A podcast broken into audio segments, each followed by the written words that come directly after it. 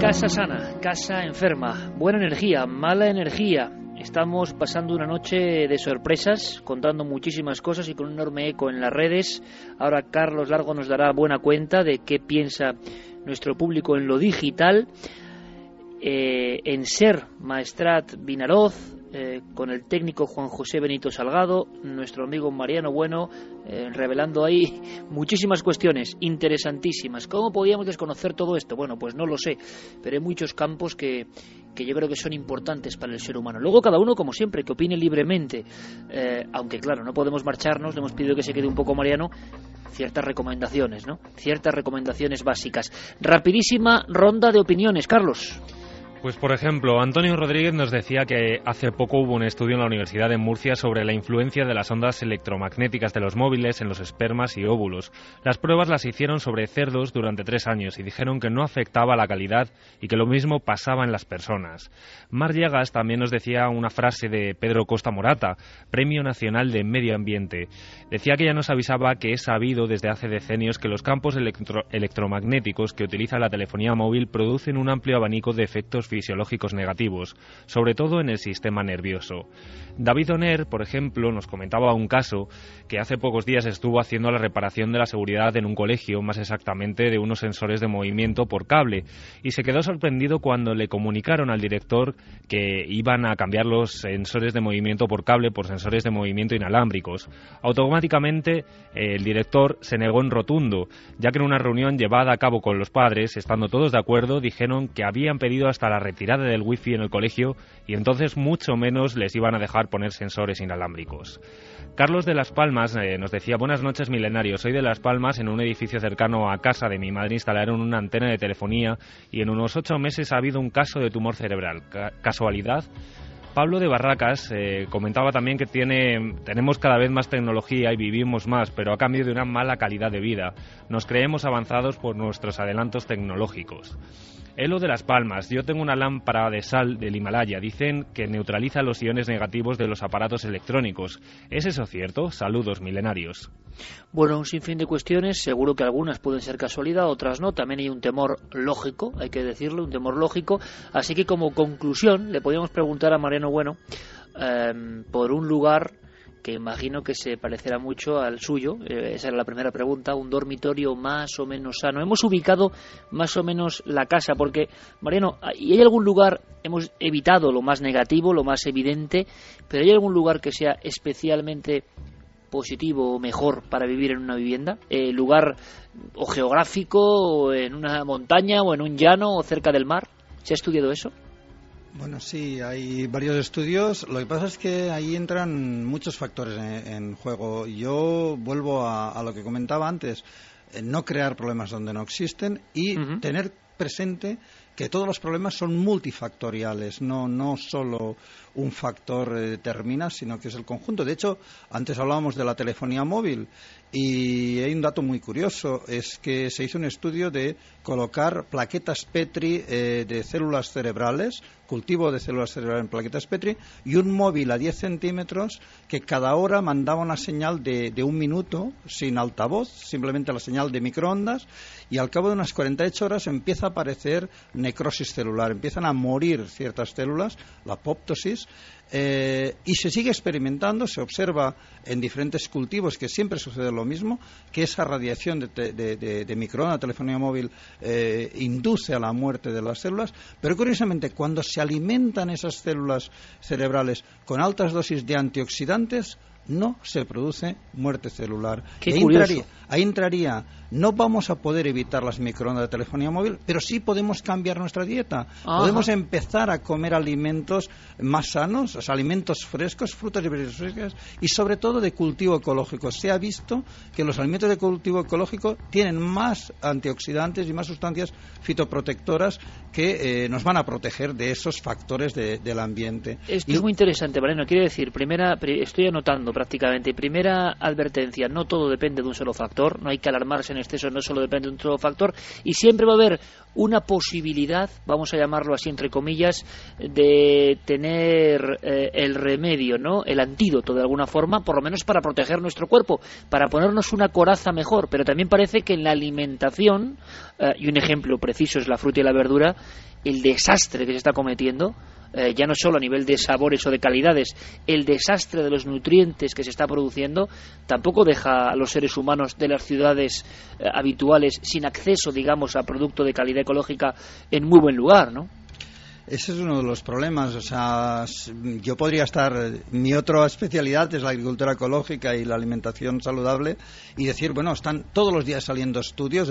esta misma semana ha salido un estudio sobre el incremento de cáncer y, problemas cardiovasculares con el consumo de, carnes rojas.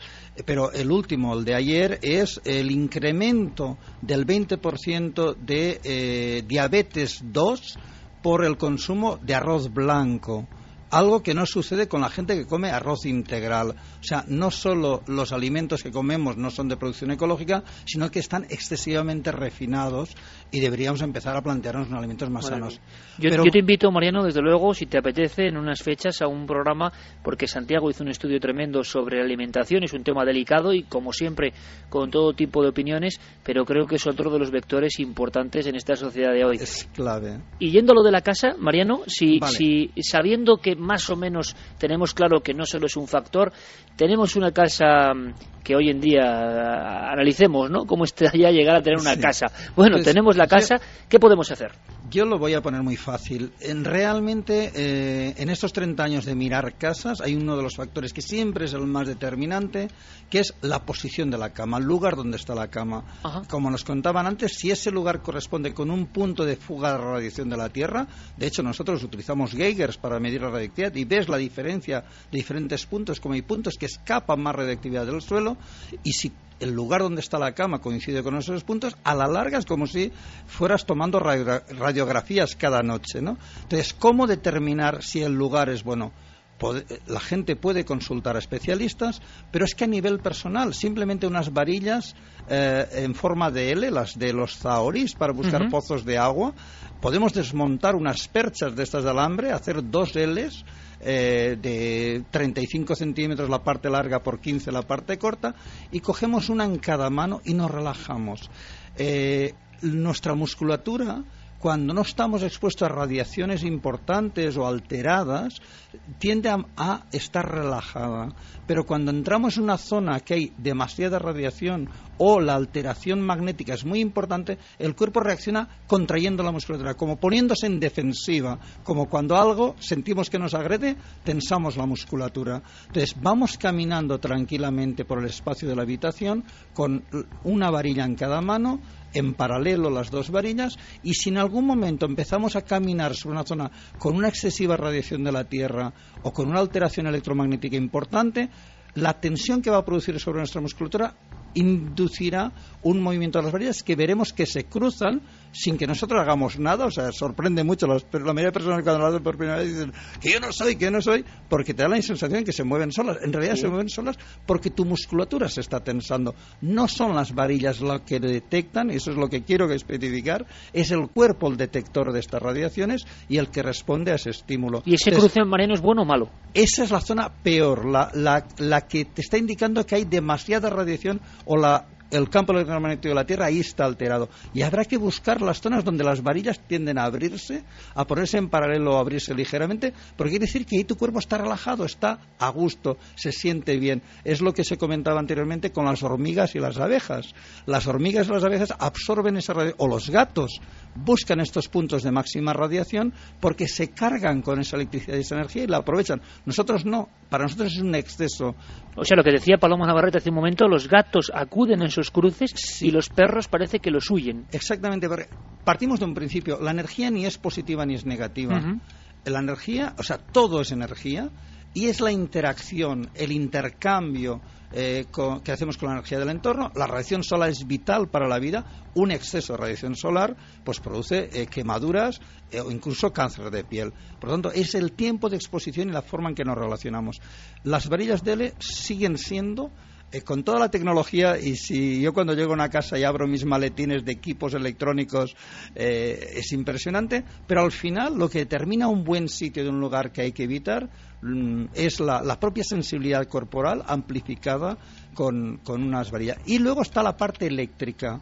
Hacemos una medición de la casa y observamos si tiene campos eléctricos de la instalación, de la propia instalación del edificio, campos electromagnéticos de algún transformador dentro de la casa o externo, y luego los campos de alta frecuencia, que curiosamente antes se ha comentado las nuevas armas de microondas y se ha comentado que, estaban en los 2,4 eh, eh, gigahertz curiosamente es cercana al wifi. O sea, las antenas wifi emiten una, en una pulsación muy próxima a esas nuevas armas electromagnéticas a base de microondas. Entonces, medimos si hay alguna fuente de radiación de alta frecuencia y aquel que no quiera medir es muy fácil, solo tiene que experimentar. Partimos del principio anterior, no crear problemas donde no existen. Pero si una persona que no duerme bien por la noche, que tiene frecuentes cefaleas, que se levanta, muy interesante, muy importante, se levanta más cansado por la mañana que cuando fue a dormir, que empiece a experimentar. Primero, sin hacer nada, cambiar la posición de la cama a otro lugar y a ver qué pasa. Después, eh, desconectar la instalación eléctrica por la noche, dejar solamente el frigorífico conectado, porque se descongelaría, y el resto de la instalación eléctrica durante varias noches seguidas desconectarla y observar. No hay que creerse nada porque lo diga alguien o porque está escrito en los libros. Uno tiene que experimentar y llegar a las conclusiones por su propia experiencia. Entonces, yo lo único que invito a los que nos están escuchando a que experimenten, a que observen qué pasa cuando, desconectamos la instalación eléctrica. Hay cientos de personas que después de hacer eso tan sencillo, que no le cuesta ningún dinero, manifiestan el cambio radical de sus vidas, de no poder dormir normalmente, solo poder dormir con pastillas, a dormir plácidamente, a despertarse muy descansado, porque aquí no se ha hablado del factor clave en toda esta historia, que es la melatonina, que es la hormona que fabrica la glándula pineal y tiene efecto antimutágeno y regenerador. Es la que nos da la sensación de sueño y es la que de alguna forma nos repara cada noche. Pues se ha visto que la, melatonina, o sea, que la, glándula pineal es fotosensible. Si dormimos con luz o, hay excesiva luz, no fabricamos melatonina, pero si hay campos electromagnéticos, y esto se sabe desde los años 80, tampoco fabricamos melatonina. Y si hay una radiación terrestre muy importante, tampoco. Quiere decir, por la noche no reparamos y nos vamos deteriorando poco a poco y vamos enfermando. y qué clave, además, claro, Mariano, qué clave es el descanso y más en la vida cotidiana. Yo, yo he escuchado muchas veces, eh, bueno, eh, personas con pesadillas recurrentes, eh, siempre uno pues intenta pensar en que es por, por lo que le está ocurriendo, el subconsciente, lo que sea, pero algún experto en alguna ocasión me dijo que ojo con eso de dormir dos cosas, yo no sé si es verdad o no.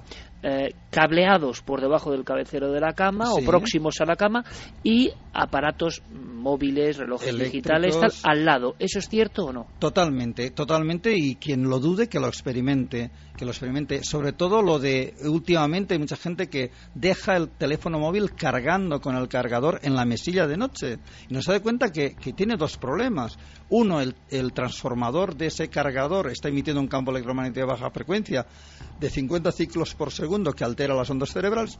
Y dos, nuestro teléfono móvil, aunque no lo usemos, cada dos minutos está mandando una señal para comunicarse con la antena más próxima y decirle estoy aquí, que sea eh, esa antena la que le envíe eh, el mensaje de cuando alguien nos llama. O sea que en el dormitorio, sin saberlo, hay una actividad eh, electromagnética fortísima.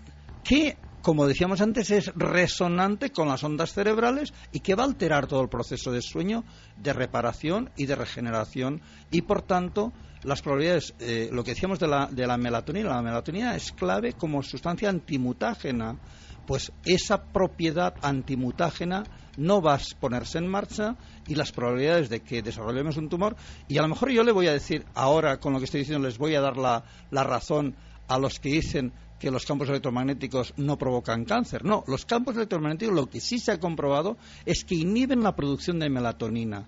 Y si nuestro cerebro no fabrica melatonina por la noche, nuestra probabilidad de degenerar el cuerpo, digamos, de desarrollar un tumor, se incrementa potencialmente. Por lo tanto, eh, a la larga, el hecho de que estemos expuestos a campos electromagnéticos o eléctricos va a incrementar las probabilidades de, padecer algún tipo de tumor porque no fabricamos la suficiente melatonina por la noche. Nos están preguntando orientación, por ejemplo, al norte de la cama. Es muy importante. Esto, si alguien tiene dudas al respecto, solo tiene que poner internet.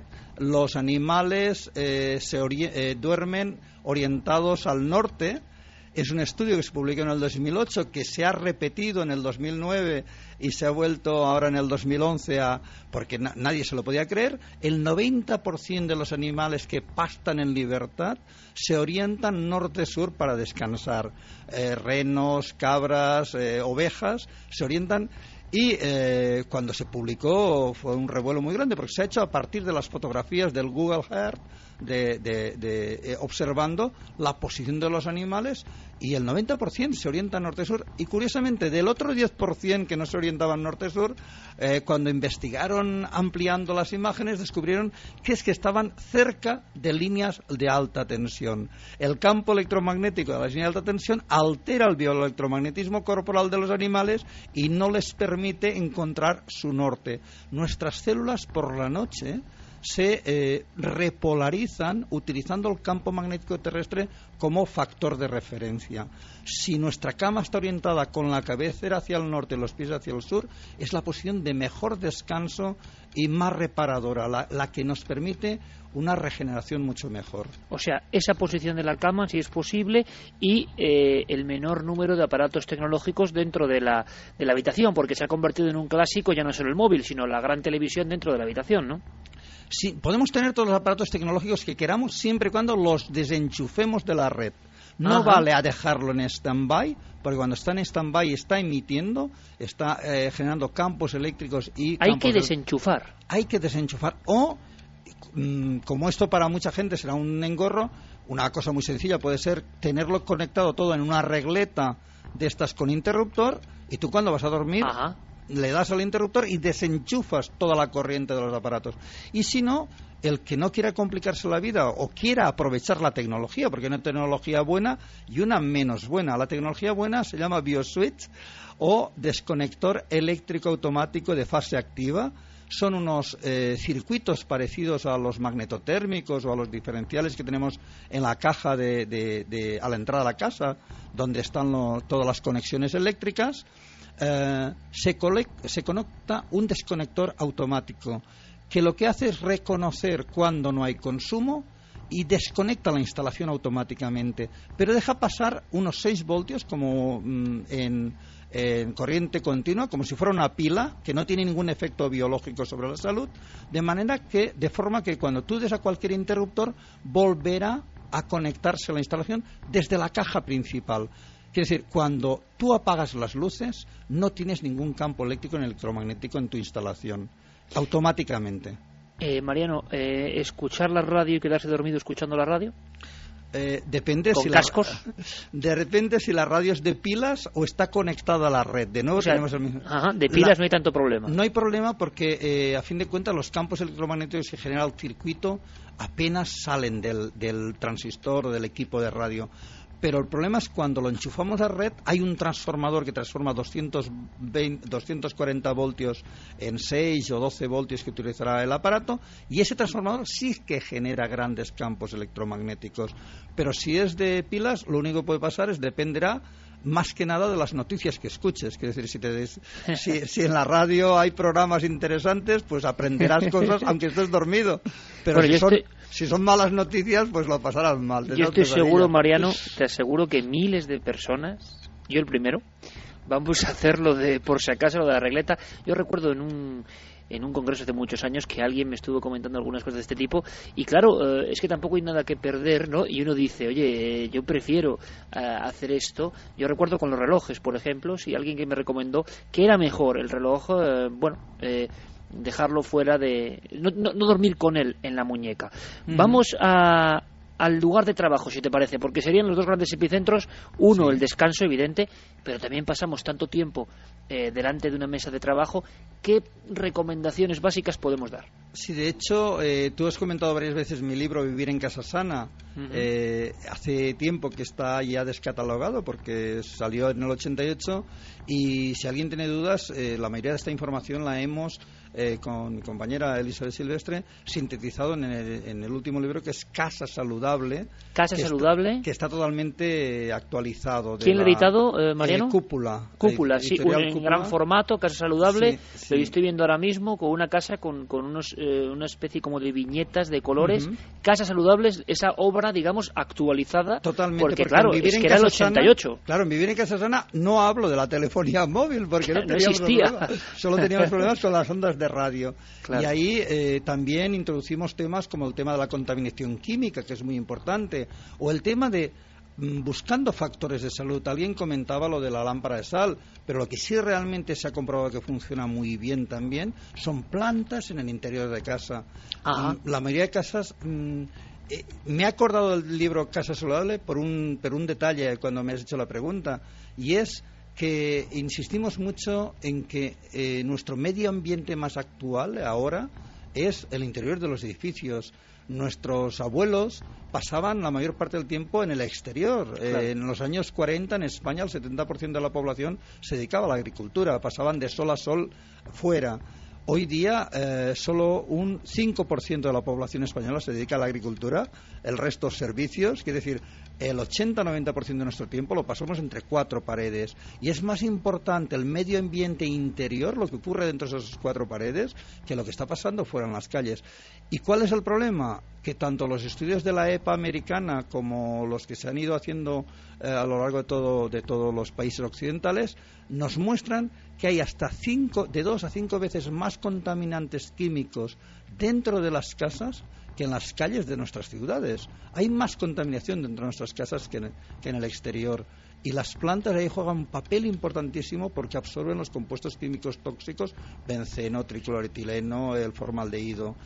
Eh, o sea que trabajar con plantas próximas por lo menos ya es un elemento, ¿no? Ahí es donde quería ir. O sea, el lugar de trabajo, ya que hay muchos elementos, mm, incluso la, informática está hecha con plásticos y con compuestos químicos que se van volatilizando y es una gran intoxicación. Entonces, rodearse de plantas no solo es alegra la vida y alegra la vista, sino que hace un efecto descontaminante y desintoxicante. Y un dato muy curioso, que sigue siendo de esos tabús que no han cambiado a pesar de que la ciencia los ha desmentido. Eh, lo de dormir con, con, plantas en la habitación, en el, en el dormitorio. Todo el mundo piensa, porque así se lo han dicho, que es malo tener plantas en los dormitorios, eh, porque dicen que eh, absorbe el oxígeno y libera el dióxido de carbono, que es tóxico. Bueno, pues esto en el año 93, la NASA encerró a un científico 15 días seguidos en una habitación de 4x4x4 con 40.000 brotes de trigo, plantitas de trigo, 15 eh, días sin intercambio con el aire exterior.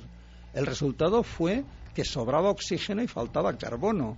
Las plantas el oxígeno no lo utilizan para nada, aunque por la noche lo absorban para hacer los procesos de desdoblamiento del carbono, y ese carbono que libera lo deja caer como pequeñas gotitas porque es su alimento. La planta se alimenta del carbono atmosférico y a nosotros nos afecta. Y lo que se ha observado es que el efecto beneficioso de las plantas de absorber compuestos químicos compensan mucho el poco oxígeno que pueda absorber. Y a fin de cuentas, si sacamos las plantas de la habitación porque consumen oxígeno, deberíamos sacar a la persona que duerme a nuestro lado porque consume mucho más oxígeno.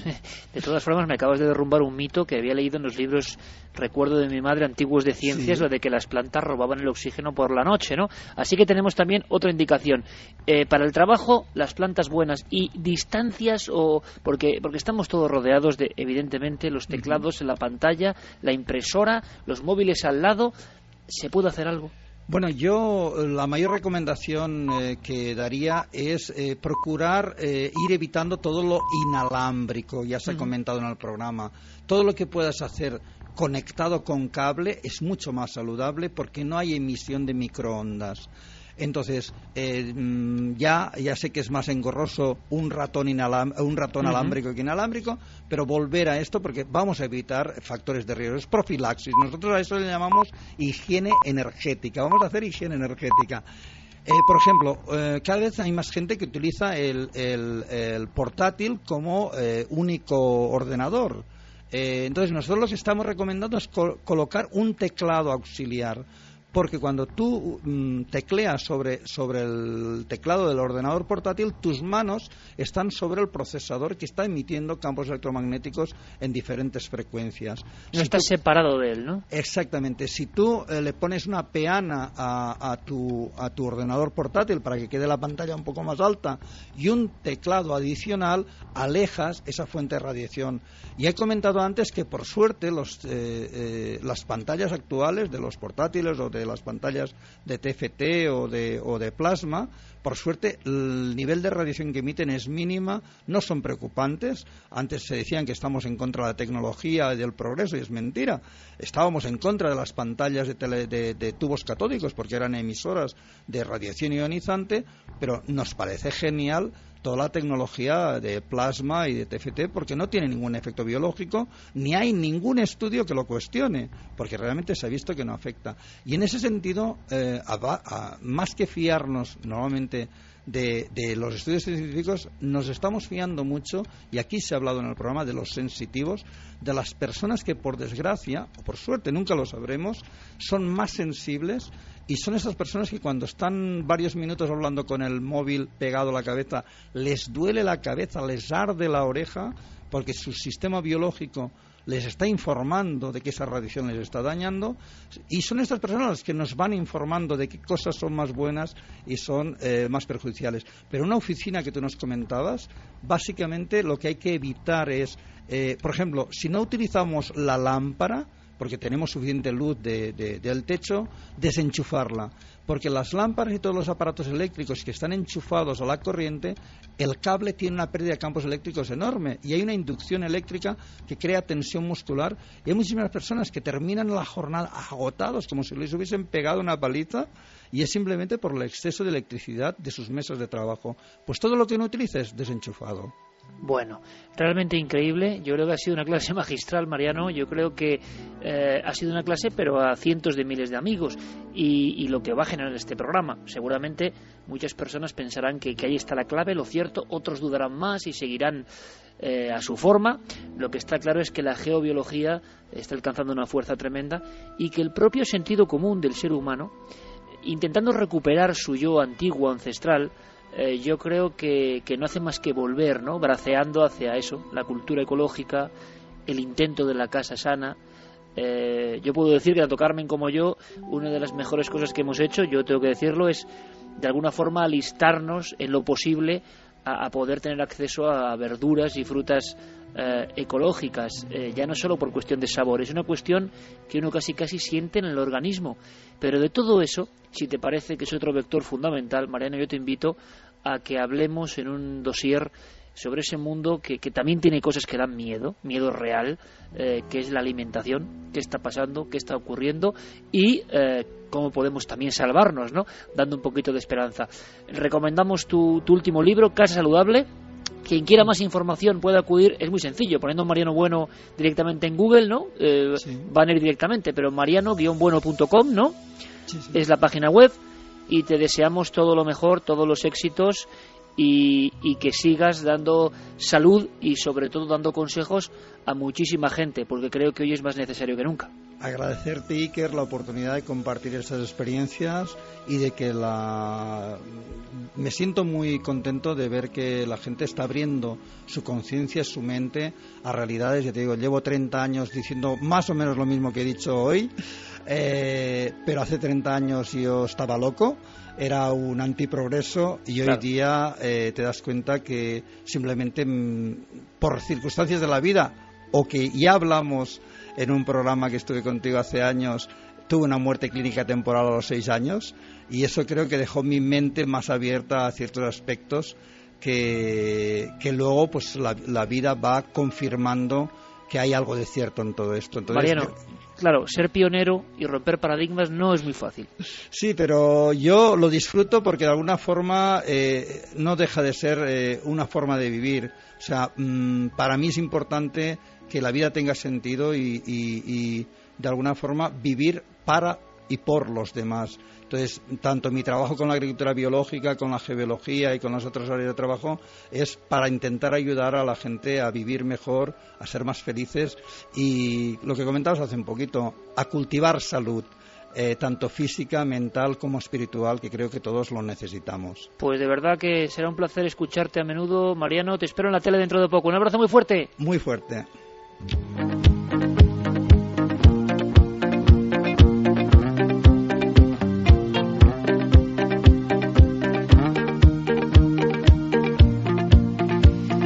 Y ahora enseguida viene Santiago Camacho con sus conspiraciones, pero ¿por qué no reflexionamos con, no sé, 10 segundos? Jeremy Martínez nos pone esta joya, esta joya que me pasó pues uno de mis compañeros realmente cósmicos, Gonzalo Pérez Sarro, eh, y la ponemos porque esta música tiene algo, no sé qué tiene, pero tiene algo. Eh, Estrella del Norte de Platino, antiquísimo tema, Michael Field.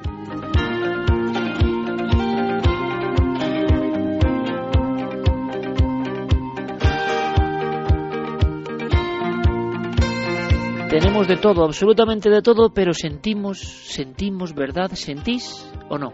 Que no es el camino.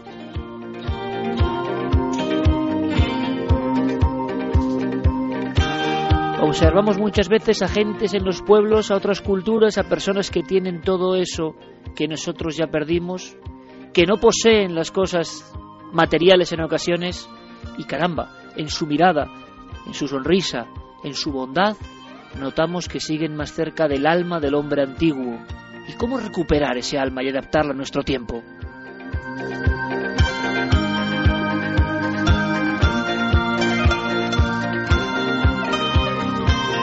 Cuando tenemos la oportunidad de abrir los pulmones al aire, a la naturaleza, contemplar el impresionante orden de la realidad, sentimos que, que nos hemos dejado algo en algún lugar, y que todo esto que nos dicen que es el bienestar y esta pelea y esta competencia por ser mejores, tener mejor apariencia, esto a dónde nos conduce y qué poco se parece a esa idea de reconexión con la madre tierra.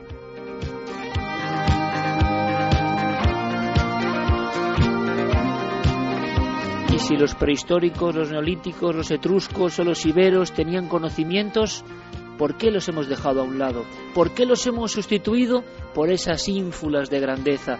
Por esa especie de información casi casi basura cotidiana, diaria, que no nos aporta nada. ¿Dónde han quedado las cosas que de verdad nos importan?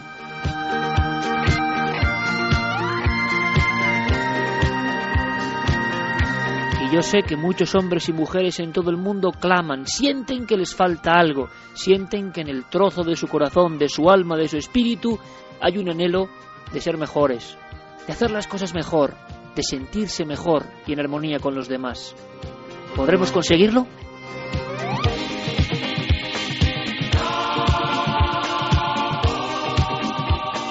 Porque a veces, y lo hemos dicho muchas ocasiones, amigos, el misterio es una forma de dudar, de sondear, de descubrir joyas en mitad de la maleza, de darse cuenta de que esa reconexión esa recuperación es la única forma de seguir auténticamente vivos y en armonía.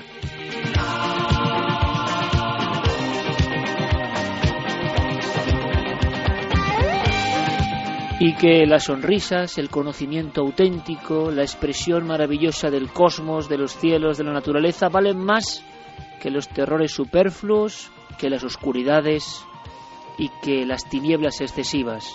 Que el misterio debe servir para aprender, para aportarnos cosas auténticas, para mirar con fascinación todos los enigmas que hay en nuestra mano, en una hoja, en la mirada, en todo lo bueno que existe y que desconocemos por completo.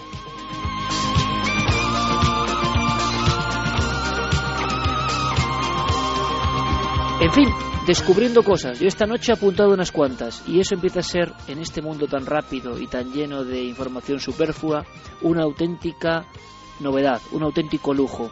Sé más cosas que ayer. ¿Qué más puedo pedir?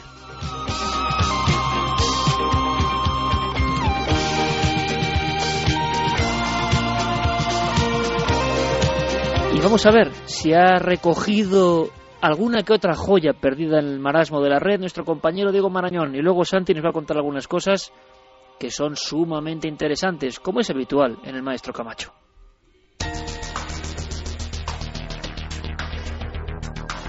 Milenio Red. Toda la información digital del mundo del misterio. En 1987, un niño indio de 6 años llamado Sheru se encontraba mendigando en una estación de tren junto a su hermano mayor.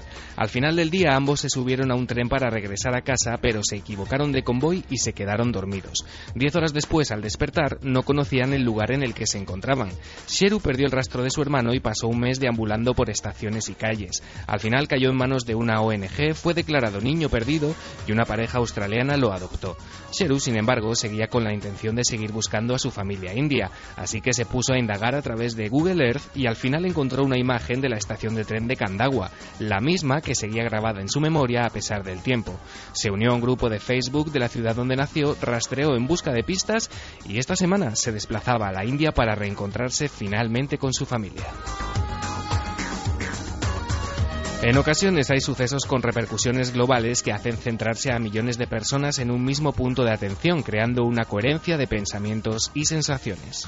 La idea de que todas las vidas de este planeta están interconectadas por una sutil red de energías es una antigua creencia espiritual.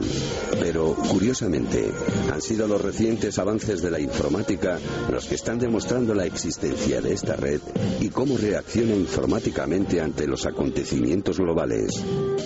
El proyecto Conciencia Global, o GCP, según sus siglas en inglés, es un estudio que desde 1998 lleva a cabo la Universidad de Princeton en Estados Unidos a lo largo de todo el mundo. Se pretende detectar mediante una red mundial informática la relación que puede haber entre el inconsciente colectivo y la realidad física. Fue concebido en 1979 por el decano de la Escuela de Ingeniería y Ciencia Aplicada de la Universidad de Princeton, Robert Young, con la finalidad de estudiar científicamente la interacción entre la conciencia humana y los instrumentos mecánicos Es un proyecto que ha recibido diversas críticas, pero en el que colaboran muchas universidades de países de todos los continentes. En el estado de Indiana se encuentra la población de Evansville, famosa en el mundo por el fantasma que, según se cuenta, habita en su biblioteca.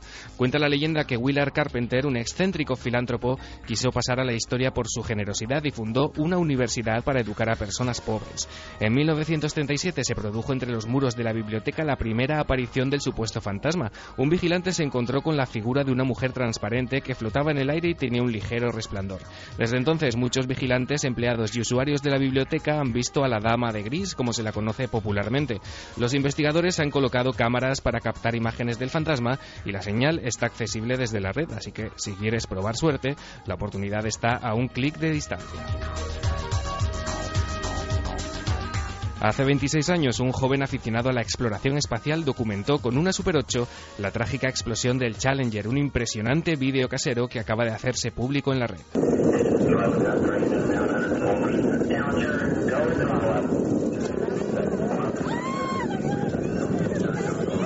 La explosión del transbordador espacial Challenger pocos segundos después de su despegue permanece como una de las tragedias más impresionantes en la historia de la exploración sideral, un accidente que costó la vida a los siete astronautas que integraban la tripulación.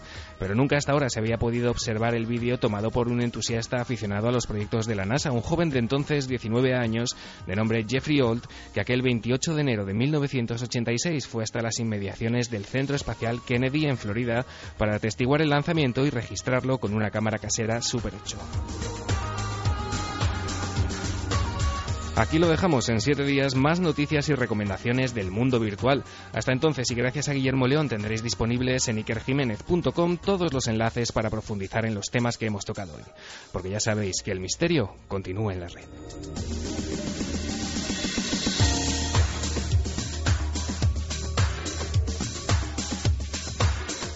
El programa que están ustedes escuchando es la repetición de uno ya emitido. Como digo, un programa explosivo y que cada uno piense libremente, como es lógico, que cada uno haga lo que quiera. Pero es interesante saber que la geobiología concentra un sinfín de especialistas, de médicos también, y que tienen sus problemas al divulgar. Quiero agradecer, por supuesto, a los científicos como el decano mm, del Colegio eh, de Telecomunicaciones, de Ingenieros de Telecomunicaciones, que se ha prestado y sin embargo algunas asociaciones de afectados, que esto me sorprende, que no han querido participar. Yo creo que han perdido una excepcional oportunidad.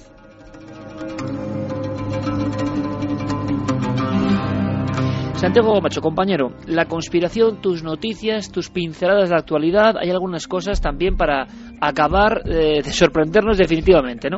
Sí, vamos primero con, con, lo serio y luego con lo que es serio, pero para menos personas. Eh, fíjate, los años de la transición, no solamente desde la muerte del general Franco, sino también los anteriores, están llenos de puntos oscuros. Y esta, esta semana he descubierto uno que es muy poco conocido, pero que es realmente digno de formar parte de la historia negra de las conspiraciones españolas. Ocurrió en la madrugada del día 6 de marzo de 1972. Apenas acababa de empezar ese día, pasaban solo 20 minutos de la medianoche. Y eh, en la barcelonesa calle de Capitán Arenas, esquina con Santa Amelia, a esas 12 y 20 de la noche, de repente se escuchó una tremenda explosión que se llevó por delante una escalera entera, toda una hilera de un bloque de viviendas de 10 pisos que se encontraba en aquella calle, en el barrio de Pedralbes.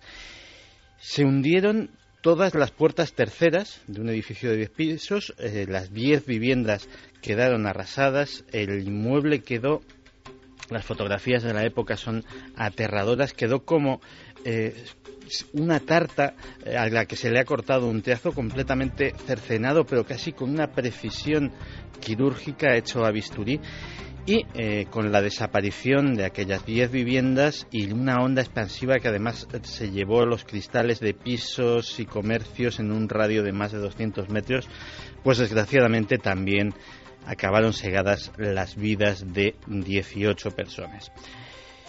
El origen de eh, la tragedia, eh, la verdad es que comenzó a ser polémico y desde luego eh, estuvo en el centro de una candente, una candente controversia, porque en el principio se pensó en el gas natural como origen de la explosión.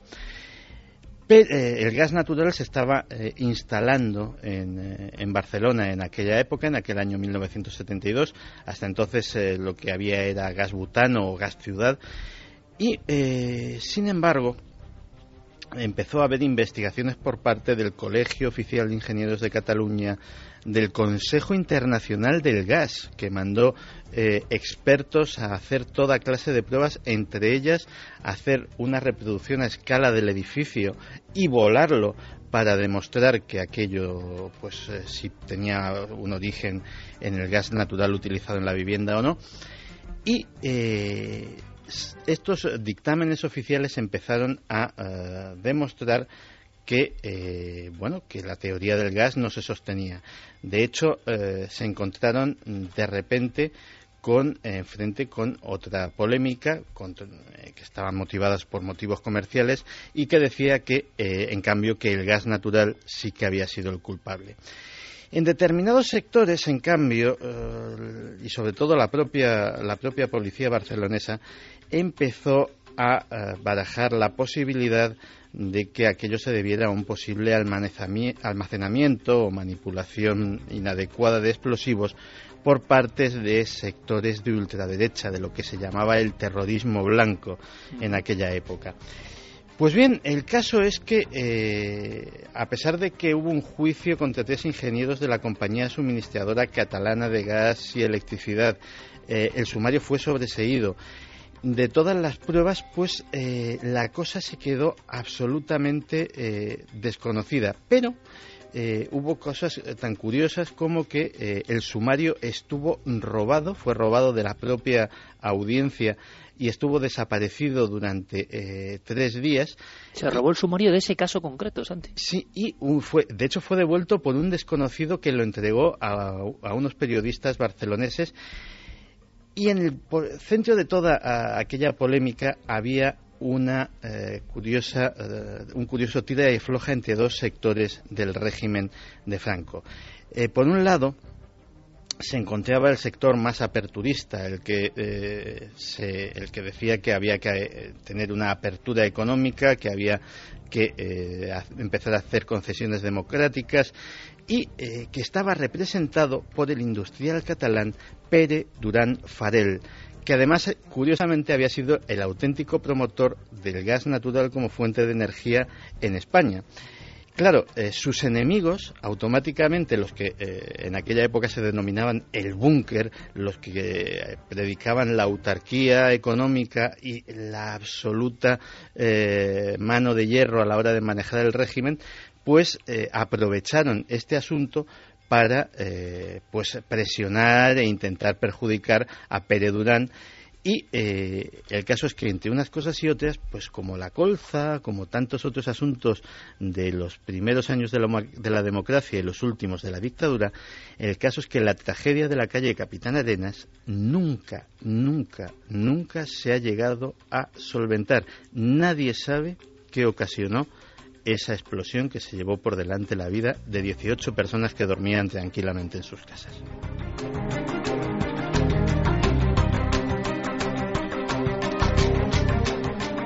Yo decía antes la frase de que, de que aprendo algo nuevo y qué más puedo pedir, ¿no? Pero es que Santi a veces me, sobrecoge el alma, si se me sobrecogía antes con algunas cosas eh, de puro consumo y pura salud, también misteriosa, ahora también, ¿por qué? Porque ¿cómo es posible que hayan pasado estas cosas y que, hombre, me, me tengo por una persona, evidentemente, que intenta cultivarse, que intenta hacer el esfuerzo diariamente, que intenta saber de algunos sucesos porque estos sucesos en ocasiones son es una pieza para aprender. Y Santi me trae una cosa, un material que yo desconocía por completo, que es otra de las páginas oscuras de nuestro país, y cuántas se concentraron en el mismo periodo, ¿eh, Santi? ¿Cuántas conspiraciones españolas a las que es difícil hincarles el diente todavía hoy se concentran en ese periodo tan tan, por ejemplo, prodigioso para el misterio, pero tan turbulento ¿no? en lo que son las alcantarillas del poder. Fue una época en la que sucedieron demasiadas cosas y demasiadas en las que mucha gente prefirió mirar a otro, a otro lado en vez de eh, seguir el dedo de los que apuntaban el camino de la verdad. Fíjate que he dicho antes que en este, en este asunto fue, eh, fueron los expertos mandados por el Consejo Internacional del Gas los que eh, apuntaron, digamos, la dirección más cuerda y dijeron y demostraron de una forma absolutamente irrefutable y científica que aquello había sido fruto de una detonación, es decir, de algo, eh, de un eh, elemento explosivo, no de una deflagración, que es lo que se produce cuando hay una explosión de gas y eh, de hecho había pruebas tan evidentes como eh, los destrozos de la onda expansiva, el tipo de daños e incluso llegaron a determinar el foco de la explosión que no estaba ni en ninguna cocina ni donde había un calentador, sino en el salón de una de las casas.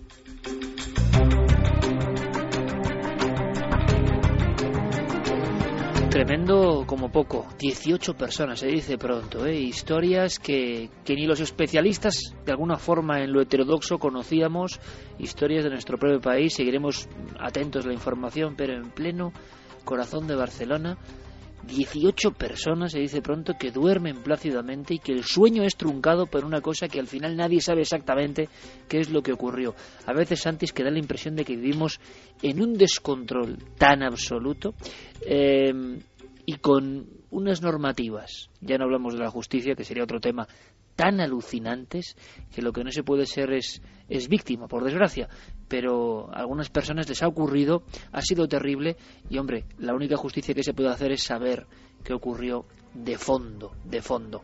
Eh, ¿Por qué no esbozamos quizá una sonrisa, Santi, que yo creo que viene bien después de un programa preocupante en algunos aspectos, donde hay que tomar nota, eh, porque nos va mucho en juego, y después de esta noticia tan, tan amarga también, ¿no? ¿Por qué no ponemos un poco de no sé, una guinda, una guinda, no vamos a traer otro hombre quemado, que, no es eso. No. Eh, pero sí que, sí que un amigo, sí que un amigo tuyo prácticamente, ¿no? Un pues amigo que, por cierto, muchos idolatran, ¿eh? Sí, de hecho siempre hemos tenido una cierta polémica a la hora de, si a este personaje del que vamos a hablar meterle o no meterle en los amigos de Santi, porque... Estaba en la frontera. Estaba en la frontera De hecho, yo siempre he sostenido que la información que da en sus libros y en sus intervenciones, los datos son eh, impresionantes y están muy bien documentados, pero luego otra cosa son las conclusiones.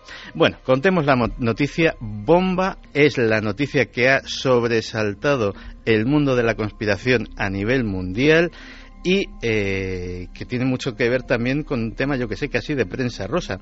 Fíjate, Iker, yo creo que el que un hombre se divorcie de su esposa aduciendo que es una lagarta, pues hombre, eh, políticamente correcto no es, pero es relativamente común. Claro que si ese hombre es David Icke y dice que es literalmente una lagarta, es decir, una señora eh, reptil, pues ya la cosa cambia. Para los que no lo sepan, que entre nuestros oyentes no habrá muchos, David Icke es un eh, famoso autor teórico de la conspiración eh, que, como digo, eh, todo lo que es el, fundamento y los datos de sus libros a mí me parece muy bien investigados y muy respetables. Pero él parece que ha saltado la valla, ¿no? Hace tiempo, ¿no? Sí, pero luego ya las conclusiones, pues, ¿qué quieres que te diga? Y que, eh, entre otras cosas, el fundamento de su obra es que este planeta está dominado por una raza de reptiles alienígenas que eh, viven bajo apariencia humana, ocupando altos, altos puestos en gobiernos, en casas reales, en juntas de administración de grandes multinacionales, etcétera, etcétera.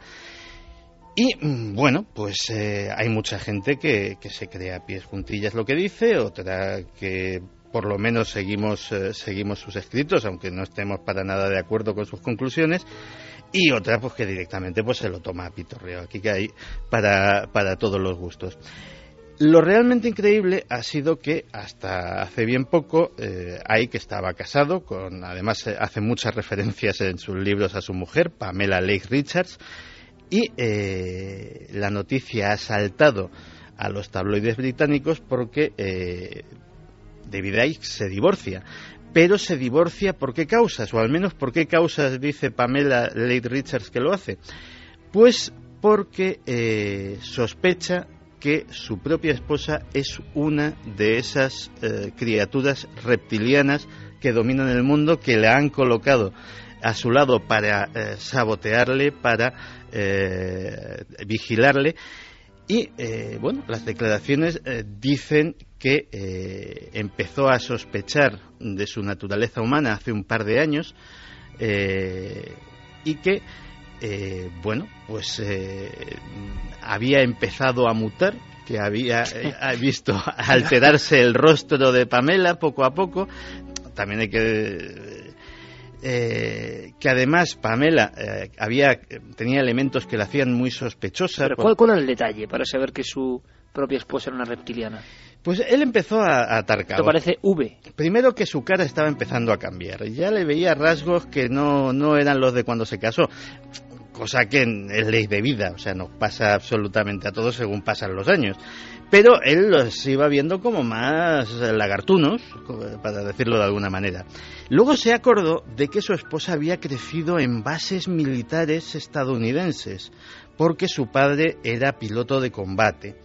Y claro, como Ike cree que eh, el ejército estadounidense también está bajo el control de los lagartos cósmicos, sumó dos y dos y, eh, bueno, pues eh, decidió dejar a su mujer. Por supuesto, esto es lo que dice Pamela porque Ike eh, básicamente eh, dice que se ha divorciado porque la tal Pamela eh, tiene un interés importante en los derechos de autor de sus libros que le generan pingües beneficios y en su dinero, que la vio muy interesada y que por eso la ha dejado. Así que la reacción en los medios conspiranoicos ha sido que, bueno, que esto tal vez sea un oscuro plan de esos reptilianos para mantenernos distraídos en cuestiones superficiales, desacreditar al hombre que es su azote y seguir alimentándose de nuestra energía. Claro, el bestseller Ike está como una regadera o tendrá algo de razón. Esa es la cuestión que ahora mismo flota por esos mundos que conoce mejor que nadie Santiago Camacho. Bueno, hay que decir, Santi, que alguno de tus amigos ha pasado el umbral también en el lado opuesto y se ha convertido luego en documento interesante, no solo en este programa, sino en revistas, hablando de Hitler y Argentina y cosas así. O sea que, en fin, sorpresas eh, de todo tipo que las pueda ver. Seguiremos muy atentos esta crónica que parece eso, crónica rosa, pero ha ocurrido hoy, así que la semana que viene me espero cualquier cosa. Hasta la próxima semana. Un abrazo grande. Milenio 3. Enlazar.